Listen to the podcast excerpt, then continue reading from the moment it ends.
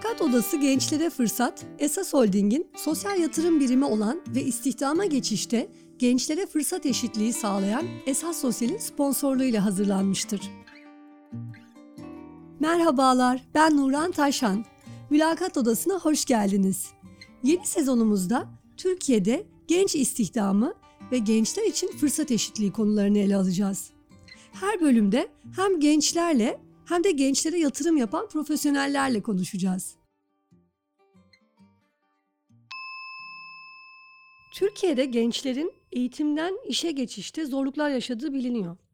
Yapılan araştırmalar özellikle az bilinen devlet üniversitelerinden mezun olan gençlerin daha fazla fırsat eşitsizliğiyle karşılaştıklarını ve ortalama olarak 13 ay işsiz kaldıklarını gösteriyor. Esas Holding'in sosyal yatırım birimi Esas Sosyal tam da bu soruna çözüm modeli oluşturmak amacıyla 2016 yılından bu yana sosyal etkisi yüksek programlarıyla yüzlerce gence ilk işe geçişlerinde fırsat eşitliği sağlıyor. Bunu yaparken de bu vizyona inanan kurumları bir araya getirerek paylaşan güçlü bir ekosistem oluşturuyor ve gerçekten toplumsal farkındalık yaratıyor. Sezonun ilk bölümünde konuğum Esas Holding Yönetim Kurulu Başkan Vekili ve Esas Sosyal'in Kurucular Kurulu Başkanı, iş insanı Emine Sabancı Kamışlı.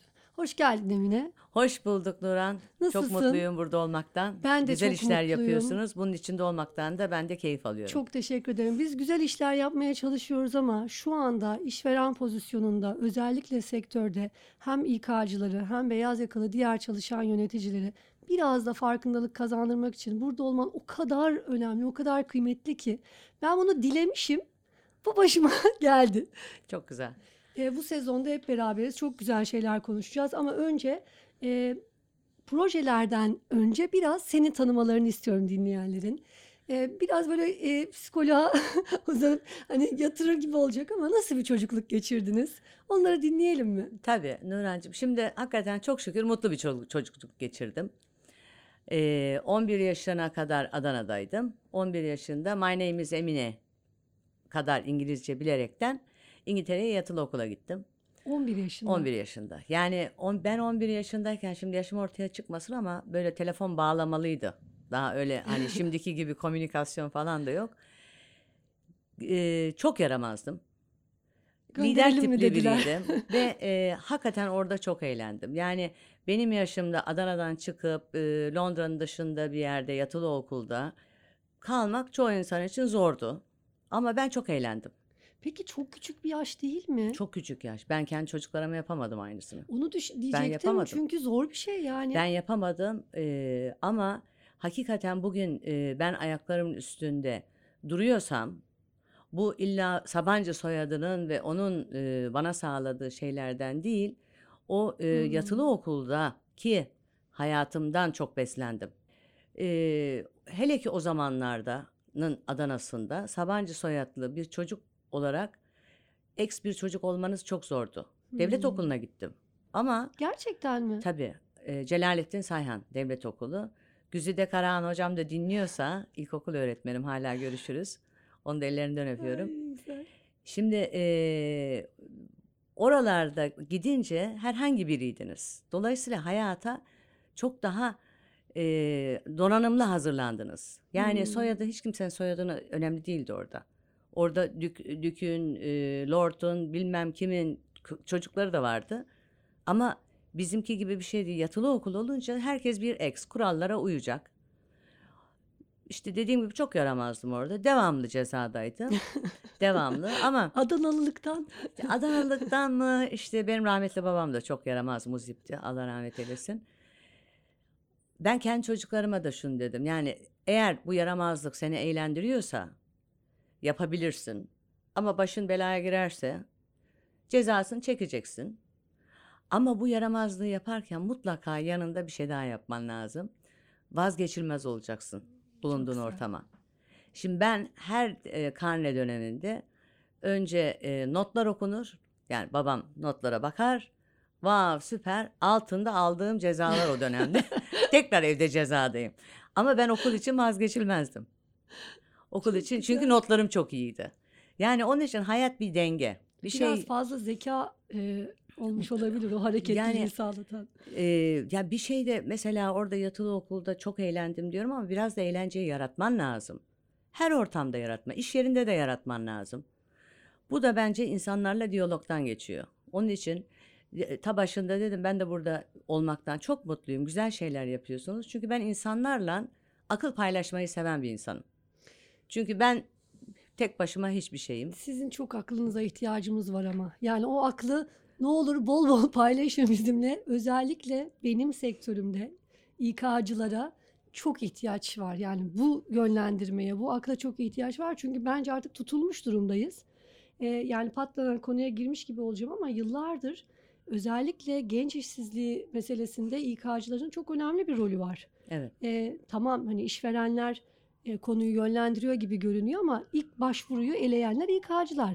Evet. İster uzman düzeyinde olsun ister direktör düzeyinde olsun CV'ler bizim önümüze geliyor. Evet. Bizden geçiyor ya da geçmiyor. Bize çok iş düşüyor ama biz acaba e, sahip olduğumuz koltukların e, öneminin farkında mıyız? Ben bunu sorguluyorum. E, Şimdi bu e, tabii netice olarak baktığınızda son nokta sizsiniz ama ben de İK'cılara 8 senedir anlatıyorum ve artık bir yerde buluşmaya başladık. Bakın benim şirketim eğer burs veriyorsa yani para harcıyor, bir kolu para harcıyor, öbür kolu e, insan kaynakları e, mülakat yapıyor. Dolayısıyla ben patron olarak demek zorundayım ki ya sen benim bursiyerlerimin en az yüzde şu kadarını mülakata çağırmak zorundasın. Ben zaten parayı harcamışım oraya. Bu bilinci bizim patronlar olarak da şirket sahipleri o veya şirket yöneticileri olarak da oturtturmamız lazım. Bakın hep şunu söylüyorum. Ee, eskiden dedelerimiz cami yapardı. Caminin boyası geldiğinde gene dedeye o yoksa aileye gelirdi. Yapılan yatırıma sahip çıkılırdı. İlk yapan Çok sahip çıkardı. Sonra bu okul yapmaya geldi. Aynı şekilde boyası, tahtası lazımsa yapana geri gitti. Şimdi geldiğimiz dünyada üzülerek söylüyorum ki birçok kurum ben bursu verdim deyip vicdanını rahatlatıyor ama takip etmiyor bursu. Veren takip etmeyince de ilk da aynı Tabii, şekilde tabii. hareket ediyor. Şimdi burada benim yaşadığım problem şu. Yani bir kol burs veriyor, öbür kol işe alıyor. İkisi birbirinden görüşmüyor. nasıl olacak bu iş? Bu o kadar tehlikeli bir problem ki. Çünkü bakın memleketimizde yani toplumların kalkınması için eğitim şart. Biz de son 10 senede 100 küsür tane üniversite açtık Türkiye'de. Şimdi diyorlar gerekli miydi, gereksiz miydi? Evet gerekli. Önce quantity gelecek, sonra quality gelecek. Bizim gençlerimiz hakikaten eğitimli. Okey. Ama bunlar işte bilinmiyor. Ama şimdi bunların içinde de mesela daha 20 senesi var üniversite olmak için olan kurumlar da var. Siz gidiyorsunuz hiç bakmadan bir çocuğa orada burs veriyorsunuz. Ne olduğunu da takip etmiyorsunuz. O çocuk muhtemelen o bursu almasaydı ve dar gelirli bir aileden geliyor. Muhtemelen bir meslek lisesine gidip meslek sahibi olacaktı. Ama siz onu hayallerini beslediniz. Ah üniversiteliyim dedi. Aa, Çıktı 4 sene sonra işte ilkokul mezunundan daha uzun süre işsiz kalıyor. tabii. 13 aymış ortalaması. Sizin verdiğiniz paranın mesuliyeti. Neticesi bu. Dolayısıyla para harcamanın da bir mesuliyeti iş Çok yerinde güzel. olduğu gibi burs vermenin de mesuliyeti var. Yani olayı sadece İK'cılara bağlamayalım. Yani şimdi ben her gittiğim yerde söylüyorum bu ESG diye sürdürülebilirlik, social governance diye bütün bunlar var dünyada. Şirketler işte geçen bir paneldeydim. Bu, şirketler bunu konuşuyor. İşte green e, environment, carbon footprint, işte şunlar falan. Biz diyorlar bunu şirket politikası olarak benimsedik. Ben diyorum ki bir tane daha yapın. Verdiğiniz burs tamam. Takip etmeyecekseniz vermeyin. Takip edecek kadarını verin. Çünkü birinin hayaliyle oynuyorsunuz. Ve söyleyin insan kaynakçınıza senin hedeflerinden de içinde mülakata çağır diyorum kardeşim. işe al demiyorum. Ben En azından o tecrübesi olsun. ya sizinle Nuran'dan konuşması o çocuğun Tabii. o kadar önemli ki hayatını değiştiriyor ki. Ya bizim programlarda mock mülakatlar yapıyoruz. Bir sürü sizler gibi koca koca şirketlerin insan kaynakçıları geliyor gönüllü olarak. Mülakat yapıyorlar bu çocuklarla. Çocuklar neler öğreniyor Tabii. orada? Ya şöyle bir şey Yani var onun zaten. için şunu diyeceğim kesiyorum. Bir tek. İK'cıların değil bizim balık baştan kokar lafı. Bunu terse çeviriyorum. Balık güzel olacak. Ta baştan başlayacak. Ya ben parayı harcıyorsam lütfen şunlardan da siz çağırın. Mülakata çağırın diye şirketlerin içinde prensip yapmamız lazım. Yoksa vallahi herkes işin kolayına kaçıyor. Ne risk alsın tanımadığı üniversiteden gelecek çocuklar? Yani ama işte bu da böyle bir kısır döngüye e, dönüşüyor. Yani bir problem var ve aslında çözülebilir bir problem. Ben bunun çözülemez olduğunu düşünmüyorum. Evet. Samimiyetle söylüyorum. Bu çözülemez bir problem değil. Herkes kendi üstüne düşüne yapsa ciddi anlamda bir iyileşme sağlanır. Şimdi e, hani sorunların çözümünü konuşuruz ama bazen e, bu program bilmeyenler de olabilir Evet. dinleyenler arasında. Bu gençlere yatırım fikri nasıl ortaya çıktı? E, siz sonuçta bunu sadece bir e, şey gibi sosyal sorumluluk gibi de ele Hayır, almadınız. hayır. Basbayağı bir şirket bu. Aynen. Biraz projeyi anlatabilir misiniz? Tabii. Şimdi şöyle yaptık Nurhancığım. Biz e, 2015 yılında Filiz Hanım'la beraber e, başlattık esas sosyali. Başlatırken de biz kendi kurucular kurulumuz e, dedik geri ver zamanı ama geri veri akıllı yapmamız lazım. Yani paramızla biz tekrar bir sosyal problem yaratmamamız lazım. Ve bizim paramız bir kilometre değil iki kilometre gitmesi lazım. Ve yaptığımız şey hakikaten sosyoekonomik boyutları ölçülebilir olması lazım ki bu bir platform olsun. Şimdi 7. senemizdeyiz ve bu hakikaten bir platform Çok oldu. güzel. Şöyle, şimdi biz e, iş yok, iş yok. Kime iş yok? İşte bilinmeyen üniversitelerden gelen, daha az Anadolu'nun daha az bilinen devlet üniversitelerinden gelen gençlerin pek bir şansı yok. Fırsat eşitsizliği var orada. İşte İK'cı çağırmıyor bile, üniversiteye bakıyor, çağırmıyor bile. Tabii tabii bize şunu diyor çünkü ODTÜ, Boğaziçi, İTÜ değilse hiç çağırma bile karşımıza getirme diyor sistem aslında. İşte işte bu yanlış çünkü e, hem lidere ihtiyacın var yani hem geminin kaptanlarını Evet. yetiştirmek zorundasın hem de eğer o gemi zordaysa o filikada senden kürek çekecek insana ihtiyacın var. Anlatabiliyor muyum? Bu çok önemli. Takım olmak çok önemli. Biz e, döndük e, dedik ki en yüksek yüzde on beş üniversite en bilinen. Bunlar bizim programın içinde olmamalı. Çünkü onlar işsiz kalıyorsa başka problem. Orta grup alttaki yüzde yetmiş, en alttaki yüzde on beşi de ellemiyoruz. Çünkü onların biraz daha üniversite olmaya ihtiyacı var birkaç Hı. senesi daha. Gerçekçi olmamız lazım. Ortadaki yüzde yetmiş mez, yüzde yetmiş üniversiteden mezun olan gençlerimize fırsat verelim dedik. Çünkü üniversiteleri yeni, kulüpler yok, network yok, staj imkanı yok, e, referans yok. E zaten iş tecrübesi yok. Ama bunlar canavar gibi bu çocuklar. Ondan sonra biz bunlara fırsat verelim dedik. Nerede vereceğiz dedik. Gittik sivil toplum kuruluşlarına. Onlara dedik ki sizin dedik ekstra paranız olsa ne iş pozisyonu açardınız? Ve inanın patır patır özel sektörde karşılığı olan işte muhasebeci, insan kaynakları, PR, kaynak geliştirme gibi işler çıktı. Sonra biz döndük. Burada sivil toplum kuruluşları muhasebeciye ihtiyacım var. Adıyaman'dan mezun bir çocuk gelirim ben bunu yaparım diyor. Biz bunları meç ettik birbirine. Ve bu gençlerin şimdi 7. seneye giriyoruz. Bu gençlerin maaşlarını, masraflarını biz sivil toplum kuruluşuna esas holding olarak bağışladık. Esas sosyal olarak. Bu programın adı da ilk fırsat Şevket Sabancı vizyonuyla.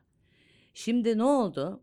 O gençlerin maaşları da yani asgari ücretten daha yüksek bir maaş onu da söyleyeyim. İşveren maliyetiyle de hesaplanınca Ha, çok ciddi rakamlar. Çok ciddi rakamlar ama bakın benim bizim ellediğimiz e, topluluktaki gençler her bir tane ellediğiniz 20 taneye etkiliyor. Öyle bakmanız lazım. Yani her Çok birinin güzel. hayali yükseldikçe dar gelirli bir ailenin çocuğu üniversiteyi bitirmiş, bilememiş ne olacak? İlk fırsat çıkıyor karşısına. Pat bir bakıyorsunuz bir sene sonra Pricewaterhouse'da işe başlayabiliyor. Nasıl? Program çünkü sadece sivil toplum kuruluşuna bırakmakla değil ki onlar da müthiş sahip çıkıyorlar bu gençlere. Çıkmayan sivil toplum kuruluşlarını öbür sene vermiyoruz. Hmm. İş veriyorlar. Ondan sonra biz 250 saat e, World Economic Forum'un e, belirlediği e, soft skills dersleri veriyoruz. Bunun arkadaşların hepsinin mentorları var. Mock mülakatları var. Müthiş bir program. İngilizceye gidiyorlar. Ve ne oldu? Şimdi eee, baktığınızda Türkiye'de size diplomalı işsizlik dediklerinde işte yüzde 30, 35 falan diyorlar. Ama bu bütün hepsini kapsıyor. Bizim ellediğimiz bareme baktığınızda tahmin ediyorum bunu çünkü ölç, ölçmüyor kimse. Bu, bunlar yüzde 60-70'lerde işsizlik. Hmm. Dolayısıyla eğit, eğit, umutlandır, umutlandır, pat elinde patlasın. Bu çok Bir de tehlikeli. şimdi ailelerine de anlatamazsınız ki onun için üniversite okumuş olması bile ailenin onu okutmuş olması bile o kadar büyük bir şey ki çocuk iş bulamayınca çocuktan biliyorlar. Ama biz çok araştırmalarını yaptık. Özellikle bizim Filiz Bikman Hanım çok böyle e, önem veriyor. Bizi o şekilde yönlendiriyor. Araştırdık sosyal problemlerin bazılarını. Bakın şimdi yeni bir nesil geliyor. Üniversite bitirdi. O neslin annesi, babası çoğunlukla Max ortaokul mezunu. Tamam. Şimdi çocuk üniversiteyi bitirdi. Bizim anketlerimiz de bunu da gösteriyor. Onun için söylüyorum. Çocuğun e, bir referans yapacak, network, akıl danışacak Yok. vakit yok. O anne baba ya oğlum bu paraya çalışılır mı? Sen daha iyisini bulursun. Sen üniversite mezun deyip bakın başka bir sosyal problem. Eğitimsiz bir nesil, eğitimli nesil hayatına karar veriyor. Çünkü çok büyük olay. Yedi ceddine baktığında hayatında ilk defa ailede biri üniversite Okumuş bitirdi. biri, Evet. Yani şimdi onun için biz dikkat etmemiz lazım. İnsanları e, umutlandırırken bir tek o çocuğu umutlandırmıyoruz. Aileyi de, Evet. mahalledeki bakkalı da hepsini. Çünkü bir kişi 20 kişi diyorum. Buna böyle bakmamız lazım. Peki şeyi merak ettim. Bu 200-250 saatlik bir program ve Evet. günün sonunda bu arkadaşların hepsi de bir yere girebiliyorlar. Acaba üniversitedeki eğitimde eksik kalan şeyi mi tamamlıyor bu program? Sanki ikinci Tabii. bir üniversite programı gibi Aynen. geliyor. 250 21. saat- yüzyıl yetkinlikleri falan Tabii. okullarda pek öğretilmiyor çünkü bunlar. Tabii. Yani okullarda daha çok öğretecek şey var. Daha okullar yeni. Dolayısıyla 250 saat eğitim dediğiniz hakikaten bir üniversite yılına denk gelebiliyor. Tabii. Bu- Yani daha şey Aynen. yoğun bir program çünkü. Bizim eee, 2016 katılımcılarımızdan Mustafa Hürriyet Gazetesi'nde bir demecinde şöyle demişti. Çok beğenmiştik. Ben de bunu hala kullanıyorum. Eee, esas sosyal dedi. Biz dedi 90 model arabayız dedi. Esas sosyal bizi alıyor 2016 model araba Oh. yapıyor dedi.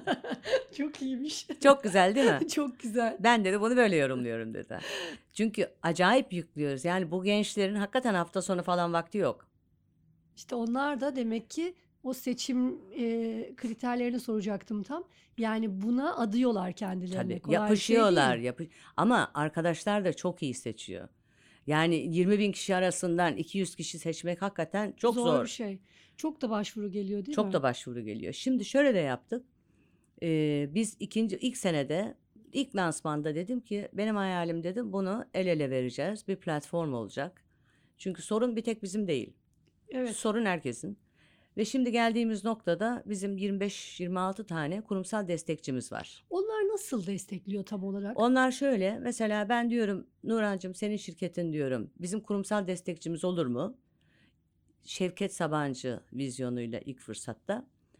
E, ne yapacağız diyor. Yani sen diyor sen hangi STK'yı istiyorsan onu söyle. Biz senin paranı ellemiyoruz. Ondan sonra biz mesela Darüşşafaka diyelim. Ben Darüşşafaka istiyorum diyor. Darüşşafaka'ya bir kişinin parasını o yolluyor. Biz Hmm. ellemiyoruz. Darüşşafaka'ya o yolluyor. Ama o gencin raporları bize hep geliyor. Ama o gencin kim olduğunu bilmiyor. Ayşe mi Hüseyin mi? Bilmemesini de istiyoruz. Genç de bilmiyor onu kim destekledi. Ha, Çünkü yoksa be- beklenti yaratıyorsunuz. Doğru. Ondan sonra ya hep beklentiyi o da doğru. Yarın öbür gün o şirkete geçmek ister. Oradan şey Aynen, bekler. aynen. Ama e, şimdi biz bu kurumsal destekçilerimizle hep bir araya geliyoruz. Akıl fikir paylaşıyoruz. İşte atıyorum Tokat Üniversitesi mezunu istiyorum diyor. İşte bakıyoruz olabiliyor mu kriterlere göre. Kriterlerde işte bir belli bir e, GPA var tutturması gereken. İşte yaş var. İşte şu kadar sürede bitirmiş olması gerekiyor. Ve bizim üniversitelerden olması gerekiyor. Yüzde bir akseptans diyebilirim. Hmm, Şimdi tabii bu program biz yaptık. Şahane. 250 gençteyiz şu anda. çok iyi sayı. Ondan Çok sonra e, 15 ile başlamıştık Şimdi o 250 oldu Müthiş bir bunlar. sayı. Ama bunlar ta- sadece bunlar değil. Biz dedik ki kurumsal destekçilere bunu büyüteceğiz. Ama nasıl büyüteceğiz? Şimdi ilk fırsat bir çatı program, master program. Yani otomobili 90'dan alıp Hı. 2016'ya getiren master program. Ama daha aşağı damarlara nasıl inebiliriz dedik. Baktık gene araştırma bilimsel İngilizce. Ah, Şimdi İngilizce en olmazsa büyük yaramız. Hiçbir şey olmuyor. Şimdi okullar, üniversiteler yeni bir de İngilizceyi nasıl öğretsin? Ekonometrics öğretmeye çalışırken. Dolayısıyla biz dedik ki gene illa biz yapacağız diye bir şey yok. 150 genç dedik. Berlitz dünya çapında herkes bir 72 ülkede. Yani CV'ne Berlitz koydun mu artık hangi level'da İngilizce biliyorsun kimse sorgulamıyor. Ee, geçen sene birinci seneydi. Ondan sonra 150 genç. Şimdi biz bu gençleri seçerken çok iyi seçmeliyiz. Bu gençler iki programda da programı tamamlamalı ve hakikaten işe girecek şekilde hırslı olmalı. Okey. Dolayısıyla bunları seçmek bir para. Yani Evet. vakiti söylemiyorum Yani para. sadece sonrası değil, öncesi de ciddi tabii. bir para. Öncesi de doğrusunu seçmek çok önemli ki program başarılı olsun ki daha çok insan içine girsin. Biz döndük dedik ki ya dedik tamam eğer şartlar bizim şartlarımıza uyuyorsa biz döndük kurumsal destekçilerimize. Arkadaşlar sizin bursiyerlerinize öncelik veriyoruz dedik. Siz zaten 3 senedir bu gençlere para ödüyorsunuz. Tanıdığınız da ümit ediyoruz. Biz tekrar o doğru genci bulmak için para harcamayacağız. Güzel. Sonra döndük sivil toplum kuruluşlarına. Sizin bursiyerlerinize de öncelik veriyoruz dedik. Geçen sene yüzde otuz biri programın sivil toplum kuruluşları ve kurumsal destekçilerden geldi. Ay, 150 harika. kişinin. Bakın el ele veriyoruz. Şimdi o çocuk ne oluyor? Ex Holding'den burs almış. Berlis'ten e, referans alıyor. Esas Sosyal'den alıyor. Şimdi o CV birdenbire lig atlıyor. Tabii. E ne oldu? Bakın o çocukların galiba yüzde 48'i geçen sene bitirenlerin yüzde yüzde 48'i bir şekilde biz hiçbir şey yapmadık. İş hayatına istihdama geçiş yaptılar. Ya staj buldular ya direkt iş buldular. Çünkü CV birdenbire etlendi butlandı. Tabii. Bir de yarın öbür gün o karar verici olacak. Ekibine birilerini alacak. Bunu unutmayacak. Tabii O ki. fırsatı o da verecek. Yani uzun vadede de bir anlayış değiştiriyorsun aslında. Yani. Nurhan'cığım şöyle bak e, hep söylüyorum e, biz emanetçiyiz. Biz danışma kuruluna ilk fırsat katılımcılarını koyuyorduk. Ondan sonra ama döndük dedik ya aslında bizim bir mezunlar kulübü olması lazım. Hmm. Onlar yaşatacaklar. Temmuz ayındaydı galiba. Temmuz evet. Ee, 2016 katılımcılarından Gökçe ile işte beraberim. Gökçe dedim gel sen ben bir kahve içelim dedim. Tamam Emine Hanım dedi. Gökçe ile Noya bu arada programda tanışıp evlendi. Çocukları oldu. Gerçekten Göbek adını? Şevket koydular falan. Çok şeker. Aynen. Esas magazin. Ekosistem kısmı ayrı. besliyoruz işte. Ekosistem el ele. Gökçe'ye dedim bak kardeşim böyle danışma kuruluna iki kişi koymakla falan olmuyor. Ne yapacağız dedi. Sen dedim yetkilisin şu anda. Mezunlar komitesini kur 10 kişiye kadar. istediğin kimi istiyorsan bu kadar senenin mezunlarında. Sen seç dedi. Emine bunun dedi çerçevesi falan olmuyor. Sen bir seç bir başlayın. Çerçeve nasıl olacak siz bize öğretin. Niye biz bunu yaptık? Ya bakın benim çocuklarım çok şükür eğitim hayatlarını bitirdiler. Ee, ben otobüse trene binmiyorum. Özel sağlık sigortam var. Ben sokakta o gencin yaşadığı şeylerden o kadar Tabii. uzağım ki. Kim biliyor? Yeni mezun olmuşlar ilk O fırsattan. biliyor tabii. O biliyor. O diyor ki yok bunu bu tarafa doğru kıvıralım. Sağa döndürelim. Çünkü sen plazada oturup ne anlayacaksın Tabii. bunu? Anlatabiliyor muyum? O kadar Yani- iyi anlıyorum ki. El ele vermemiz lazım. Burada İK'cılar hakikaten son nokta diye ilk başta benim de hedefim hep İK'cılardı fırsat vermiyor. Ama sonra problemin içine girdikçe bakıyorum ben de problemi yaratanlardanım. Eğer verdiğim bursu takip etmiyorsam. Gençlerin de biraz esnek davranması lazım. İkna Ben o- edebilir ama İK'cı gençleri. Ben mülakat yaptığımda şunu yapıyorum mesela genç diyor ki şu maaşı istiyorum şöyle böyle gel canım diyorum bak Hı. sana ben bir gerçekleri anlatayım. Hı. Güzel güzel anlatıyorum ve onu ikna ediyorum. Hatta bir geri bildirimle gitmesini sağlıyorum mülakattan. Onu yapmamız lazım. O şimdi zaman ayırdı. O genç. O bilmez ki deneyimsiz. Neden eğleneceğini, neden tercih edilmeyeceğini bunu anlatıp göndereceğiz. Almasak bile Hı hı. bilecek yani. Bizim Tabii. sorumluluğumuz bu. Tabii. Katkı bu. İşte Evet. el ele vermek bu. Dolayısıyla bu e, problem hepimizin. Ben çok şükür mutluyum. Biz bugüne kadar 35 tane STK'yı beslemişiz. 2500 kişilik bir ekosistem yaratmışız. İşte kurumsal destekçiler var. İşte sizin gibi insan kaynakçı var. Ama gençler de anlaması lazım. Sabırlı olmaları lazım. Valla Yani. ben ilk defa bir şirketin oturup böyle masanın üzerine parayı koyduğu bir proje Hı. duydum. Yani çok proje yaptım 20 Ha. yılda. Bir sürü eğitimler verdim desteklemek için ama ilk defa bir şirketin bunu gerçekten samimiyetle, derinlikle, gerçeklikle ele alıp masaya parayı yatırdığını ve bunu kolaylaştırdığını gördüm. Şimdi bunu herkesin yapması lazım yürümesi için bu işin. Hatta e, çok da şeker bir şeyim vardı. Onu anlatayım. Nasıl gençler dinleyecek. evet. Şimdi bizim ilk KDP'lerimizden, kurumsal destekçilerimizden Sank Holding. Ondan sonra e, destekledi. Ondan sonra o genç de Antepli bir gençti. Antep'e geri döndü ve Sank Holding'de işe başladı. Ama o genci desteklememişti. Başkasını destekledi. Programdan çıkan bir Antepli Tesadüf yani. başvurdu Sank Holding'e. Neyse Sank Holding'in bir şirketinde Antep'te işe girdi. Ben de bir gün eee, Zeki Konukoğlu'nu o zaman yönetim kurulu başkanı kahveye ziyarete gittim. Ya Zeki abi bak dedim siz dedim birini desteklediniz bu tarafta ama programdan çıkan biri de dedim. Sizin şirketlere girmiş dedim. Şirkete girmiş dedim. Yapma ya kim dedi. İşte şu dedim. Ondan sonra hangi şirket dedi. Ay dedim tabii bir sürü şirketleri var. Ofisi aradım şu şirket dediler. Asistanın aradı. Bana dedi Ayşe'yi bağla. Ben böyle bakıyorum. Düşünebiliyor musunuz? O şirketin e, santralinden Zeki Konukoğlu Yani. onu bağlattı. Çocuk tabii titriyor ne oldu falan. İnsanlar şaka mı? Nisan bir şakası mı değil mi? Yönetim kurulu başkanı binlerce içinde Of. seni bulmuş. Ve döndü.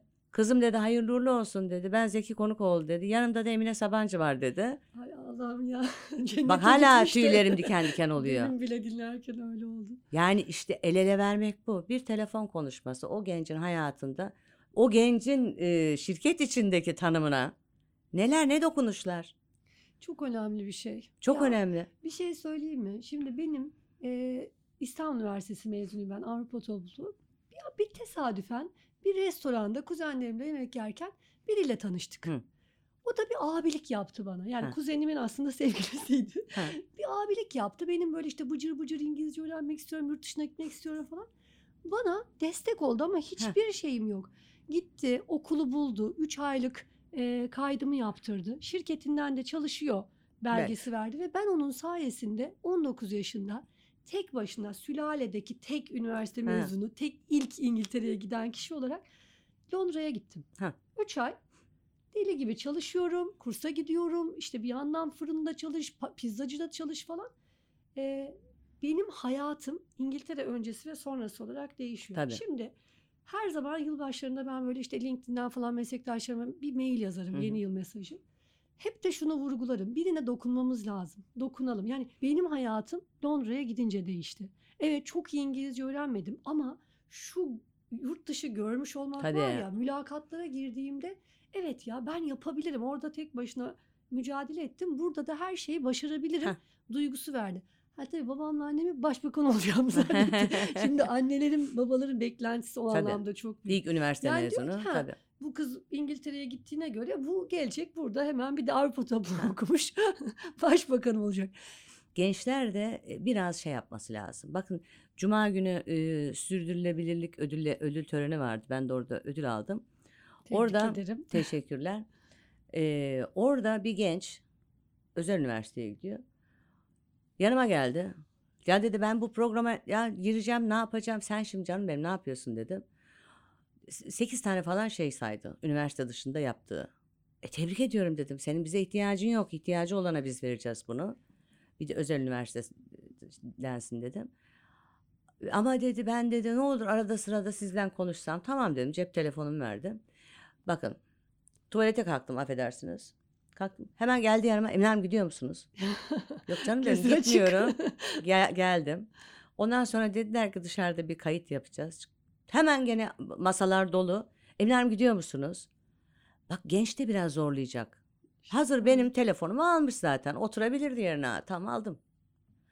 Ama öyle yapmadı. Aa, baktım ki ben arabaya bindiğimde üç tane de WhatsApp mesajı yollamış. Biraz zorlayacaksınız. Bakın ilk fırsat Çok gençlerine tatlı. biz kart vizit bastırıyoruz. Bunu diyorum vereceksiniz gittiğiniz yerde. Emine kart vizit mi kaldı? Evet kaldı. 10 kişiye veriyorsun 9'u yırtıp atıyor. Bir kişi bir yerde saklı kalıyor. Ve alacaksınız kart vizit diyorum. Niye? Ya bayramda, yılbaşında, benim doğum günümü bilmeyebilirsin ama bayram belli, yılbaşı belli. Şu mailde send all'a bas, bitsin. Bir gün diyorum birisi diyecek ya kim bu Emine devamlı Tabii, bayramlarda bir, geliyor. bir süre sonra o isim tanıdık hale gelecek Evet. çünkü doğru. Yani bunları da yapması lazım gençlerin. Çekinmeyecekler. Ay çok güzel. Bunlar bir de güzel bir tavsiye oldu şu anda dinleyenlere Evet de. yani o kartlar verilecek arkadaşlar bayağı da veriyoruz ellerine ondan sonra. Ki hem programı duyuracak hem işte e, kendi adını bir yere atacak. Yani gençler de biraz cesaretli olacak. Şimdi şöyle bir şey gördüm. Ee, bu gençlerle çalışırken benim zamanım gibi değil. Tabii ki dünya değişti. Şimdi diyorum ben yatılı okula gittiğimde telefonu yazdırırdım. 5-6 saat sonra bağlarlardı. Şimdi her şey bütün dünya ellerinde bu gençlerin. Ve onların e, şimdiki bu kuşakların hırsları benim zamanımdaki gibi değil. Doğru. Ama şartlar da aynı değil. Şimdi bir düşünün. Benim zamanımda benim Sabancı olduğum bir tarafa bırakın. Benim yaşımda bir insanın Paris'e gitmesi demek işte herhalde takriben iki sene para biriktirecekti. Değil mi? Otel, Tabii, uçak. tabii, tabii. Yani Hele şimdi. he- yani şimdiyi bırak. Ama şu andaki şey kurları bırak da iki sene, üç sene para biriktirecekti. Olaydı. Ama sonra bakıyorum artık Pegasus var. Artık Airbnb var. Bu gençler bizim yapamadığımızı daha erken yaşta yapabildikleri için daha hars, az hırslılar. Ben mutlu yaşamak istiyorum diyor. İkinci senesindeydi ilk fırsatın. Ondan sonra sevgili Ümran dinliyorsan seni anlatıyorum. Biz gittik söyleşi yapıyoruz. Ayda bir, iki ayda bir toplum liderleriyle biriyle söyleşiler yapıyoruz. Ve o gün e, Ümran çok büyük global bir şirketten teklif almış. Ondan sonra ve e, bu teklifi kabul etmeyeceğine karar vermiş. Allah. Çünkü başka bir sivil toplum kuruluşundan teklif almış. Ondan sonra ve o gün de ben onlarla buluştum. Gittik bizim e, ex holding'e. Gittik söyleşi yapacak oranın patronu. Bana bunu söylediler. Ben dedim Ümran sen yani deli misin kızım dedim ya. Sen deli misin dedim. İki sene bu şirkette çalış. Ondan sonra elini sallasan ellisi. Bir de dedim yapamazsın bunu dedim. Sen arkandan gelenleri düşün dedim. Sen orada çok iyi çalış iki sene. Bu şirket hep bizden alsın. o da Döndü doğru. bana. Dedi ki Emine Hanım benim dedi hayallerim sizinkilerle aynı değil dedi. Ah, Nasıl yani dedim. Değil dedi. Ha şöyle bir durdum. A sonra baktım. Aa evet benim çocuklarım da aynı şey diyor. Daha çok dinlemeye başladım. Evet doğru aynı şeyler değil artık hayaller. Yani bazı şeylere erişim birçok şey o kadar kolay ki. Bu bir tek para değil. Yani şimdi Doğru. bu Metaverse olayında NFT'de bilmem ne de gözlük takacakmışız gezecekmişiz dünyayı. tenis Avatarlar, topunun bir şey. Tenis oynarken ki tenis topunun verdiği hissi bile Al buyur yazıyorlarmış. Onu hissedecekmişiz. Yani al buyur. nasıl nasıl Yani olacak? onun için yani çok da kızamıyorum. Sadece diyorum ki yani bazıları da biraz hırslı olsun kardeşim. Çünkü liderler çıkacak oradan. Ben şimdi burada Ümran'ın ismini duydum, Mustafa'nın ismini duydum. Gökçe'yi Ee, duydun. Evet Gökçe'yi duydum. Yani ne kadar gençlerle yakın irtibat halinde. Yani gerçekten bu iş yaşayan gerçek bir iş. Esas bir iş olmuş. Bravo. Aynen. Ya bunu e, eğer sadece para vermekle değil gönülden yapmazsan olmaz. Yani niye? Çünkü gönülden yapıyorsun. Sohbet ederken vallahi bir şey öğreniyorsun. Hakikaten bir şey öğreniyorsun. Yani ben oldum dersen sen hiçbir şey olmamışındır. Olmak bitmiyor çünkü. Öğrenmek bitmiyor. Ve bir şey diyeceğim yani bizi çok iyi besliyor. Yani Ali de bana diyor kardeşim, bizim yönetim kurulu başkanımız. Ya diyor sen diyor esas sosyali konuştuğun gibi diyor hiç diyor öbür rakamları falan konuşmuyorsun diyor. Ama siz konuşun onları diyorum. Heyecanım benim burada diyorum. E, sen güzel. diyor en heyecanlı bu çünkü hakikaten güzel bir şeye gittik. Yani bakın benim takım olarak da buna girdik. Bu takımın içinde kurucular da var, danışma kurulu üyesi de var, gençler de var, bizim arkadaşlar da var. Hayırlı Sabancı e, biz desteğiyle İngilizce fırsatımın e, lansmanı var. İkinci sene. Annem de e, ya, yok dedi anne konuşma yapar mısın bak Zoom'da. Yok yapmam yaparsın yapmam. Ya bak dedik biz hazırladık prep ettik bunu yapamam dedi ürktü. Yani neredeyse 80 yaşında. Ondan sonra şu dedi resim, şu resimleri ben bir göreyim dedi. Bütün gençlerin resimlerini. Aa dedi Çukurova Üniversitesi'nden var. Aa bu bu bu. Biz onun Bir eline okuyacağı geldi. şeyi verdik. Bir hafta evvel. Geçen Ali anlatıyor bizim bir lansmanımızda. Ya diyor biz diyor anneme diyor okuyacağı şeyi zorla ikna ettik diyor. Konuşurum ürktü falan. Okuyacağı şeyi önüne koydu. Aa diyor bizimki diyor bir coştu diyor. Bir anlatıyor Ya diyor. çok tatlı. Şimdi bak orada bir şey anlatıyor. 80 yaşında olabilir, lise mezunu olabilir ama bu kadın Almanya'da yaşamış, Almanca öğrenmiş Berlis'te. İngiltere'ye taşınmışlar, İngilizce öğrenmiş. Ya o kadar hoş bir şey dedi ki hiçbirimizin düşünmediği. Bakın çocuklar dedi. Lisan dedi taşınabilir en kolay şeydir dedi. Aa, çok güzel. Hiç bavulumu hazırlıyorum ne, neydi her yere senden gelir dedi. Çok güzel. Aa biz baktık izledik ne güzel konuşma yazmıştık. Ama işte o da takımın içinde. Çok güzel. Hiç Biz bunu- unutmayacağım bunu. Evet. Biz bunu böyle yaşatmamız lazım. Çünkü eee, biz bir umut veriyoruz. Biz bir takımız diye birilerine. E şimdi bunun için annem de dahil. Yani Çok teşekkür ederim. Çok güzel bir sohbetti. ben çok teşekkür ederim. katkı sağlayıcı oldu. İnşallah. Bunları böyle deşifre edip bir de ders notu şeklinde paylaşmayı düşünüyorum Instagram'da. Çok güzel ama bakın gençler size şunu söylüyorum. Bunu da hep söylüyorum. Siz tabii sabırlı olacaksınız. Tamam.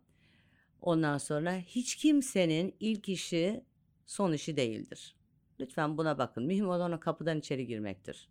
Tamam. Bunu hiçbir zaman unutmayın. Bakın benim de ilk işim şu andaki işim değil.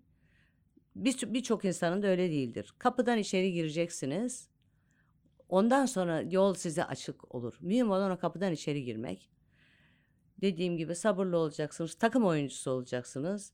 Ve inanın bakın ne olursa olsun bizlerin yani benim yaş grubumun sizlere güvendiğinin yarısı kadar kendinize güvenirseniz vallahi bu ülkeyi çok güzel yerlere taşırsınız. Siz yapacaksınız. Ben taşıyamam artık. Onun için e, hepinizin yolu açık olsun. Lütfen biraz cesur davranın. Elinize sağlık, emeklerinize sağlık. Hepsi adına yani bütün o gençler adına, iş dünyasında olanlar adına, kendi adıma çok teşekkür ederim.